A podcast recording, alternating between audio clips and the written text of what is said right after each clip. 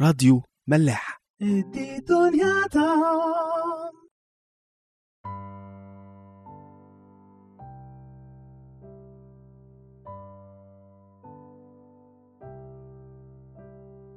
مساء الخير. أهلا بيكم في حلقة جديدة من برنامج عيش وملح. بعد غيبة طويلة هنرجع تاني ونكمل مع بعض حلقات المزامير. وكنا ابتدينا المزمور 35 من مزامير داود تعالوا النهاردة نكمل المزمور ونشوف ونتعلم حاجة جديدة من داود النهاردة. زي ما دايما اتعود بعلاقته بربنا وحياته والكلام اللي بيقوله في المزامير إن هو يعلمنا كل مرة حاجة جديدة. بيقول داود في الآية عشرة جميع عظامي تقول يا رب من مثلك؟ المنقذ المسكين ممن هو أقوى منه والفقير والبائس من سالبه. شهود زور يقومون وعما لم أعلم يسألونني يجازونني عن الخير شرا ثكلا لنفسي.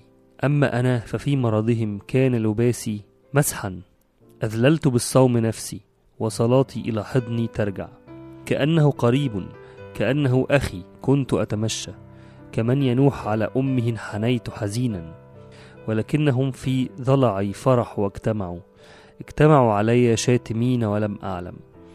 مزقوا ولم يكفوا. بين الفجار المجان لأجل كعكة حرقوا علي أسنانهم. يا رب إلى متى تنظر؟ استرد نفسي من تهلكاتهم وحيدتي من الأشبال.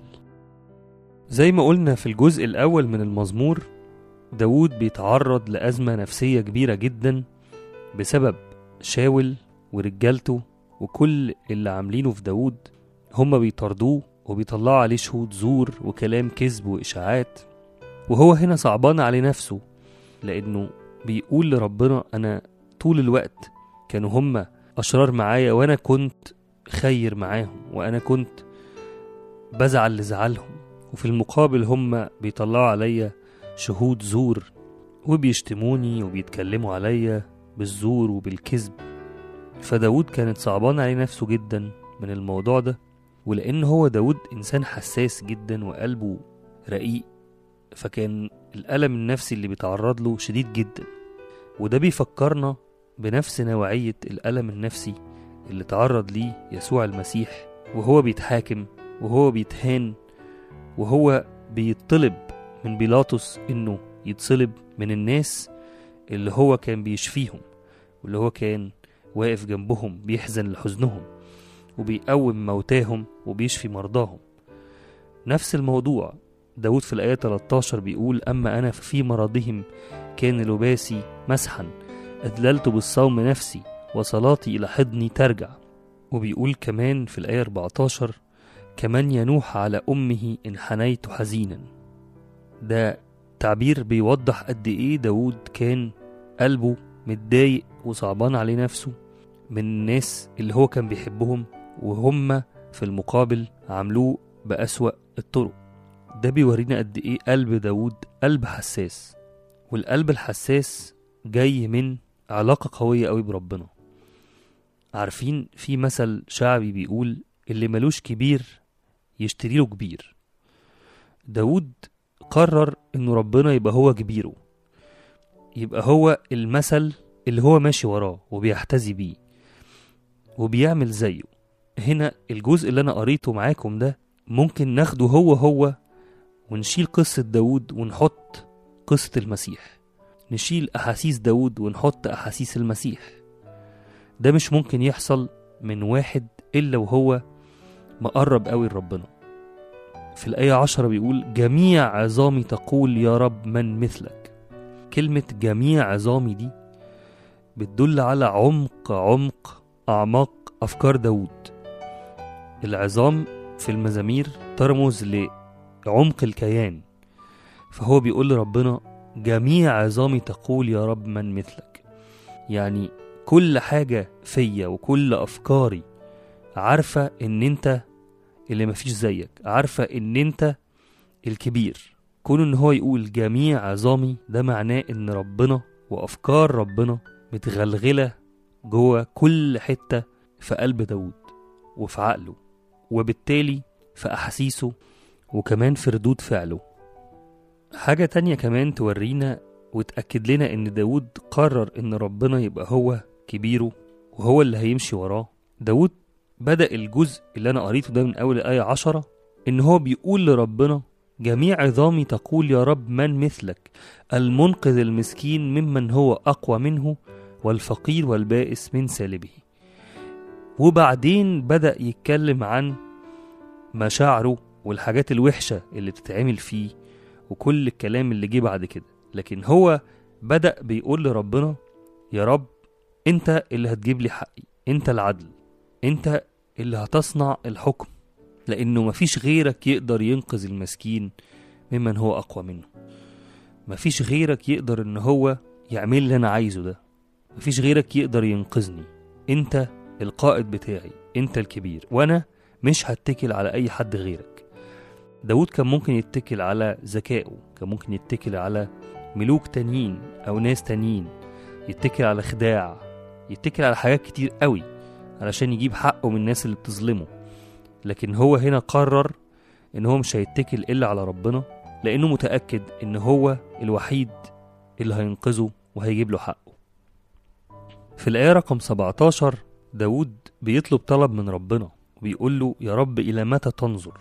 استرد نفسي من تهلكاتهم وحيدتي من الأجبال. هو بيطلب طلب من ربنا بيطلب إن هو ينقذه بشكل عام ويسترد نفسه. يعني إن هو بيقول له يا رب أنا مش قادر إن نفسي تفضل حزينة ومقهورة بالطريقة دي. استرد نفسي ليك ولسلامك. مش بس هاتلي حقي لا فرحني كمان خرجني من الألم اللي أنا فيه. أنا فكرت إنه أي واحد فينا بيعدي بمشكلة لما هيحتاج إن هو يطلب حاجة من حد لازم يبقى متأكد إن الحد ده يقدر يعملها. وعشان أبقى متأكد إن الحد اللي أنا بطلب منه حاجة ده يقدر فعلا يعملها لازم أبقى عارف إمكانيات وشخصية الشخص ده فعلا.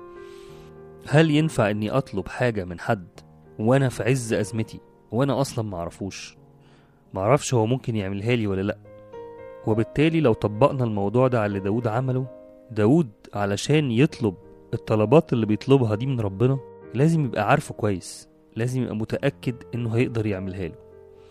أنا اتكلمت في الموضوع ده كتير في حلقات كتير لكن ما زلت مصر إنه المفتاح بتاع حياة داود كلها هي معرفته بربنا من خلال اختبارات وأوقات طويلة جدا قضاها مع ربنا وبالتالي ربنا كان بيعلمه حاجات كتير وكان واقف جنبه في كل المواقف في الوحش والحلو وداود كان بيدخل ربنا في أدق تفاصيل حياته وبالتالي الكلام ده كان باين قوي في مشاعره في الكلمات اللي كان بيكتبها في المزامير.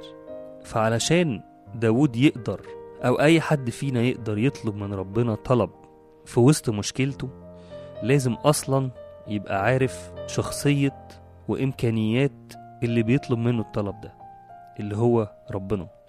لازم لما أقرر إنه هطلب من ربنا حاجة وأعتبر إن هو اللي أنا هتكل عليه هو كبيري أبقى عارفه.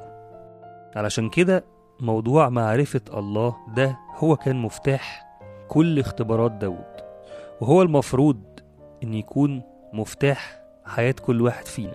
معرفة الله. كنت بسمع حاجة كده في الراديو من كام يوم واحد كان بيقول نتيجة عملية التعليم المظبوطة إن اللي بيتعلم ده يكون عايز يتعلم أكتر. يعني لو تخيلنا مع بعض أنا جبت طفل وحطيته في بيئة تعليم ومعرفة مثالية. هيحب اللي بيتعلمه وهيكون النتيجة الطبيعية إن هو هيكون عايز يتعلم أكتر ويعرف أكتر. وبالتالي ممكن إنسان لو قرر أو لو بدأ إن هو يعرف ربنا وخد الموضوع بجدية هيفضل كل مادة يتخلق جواه أشواق إن هو يعرف ربنا أكتر وأكتر.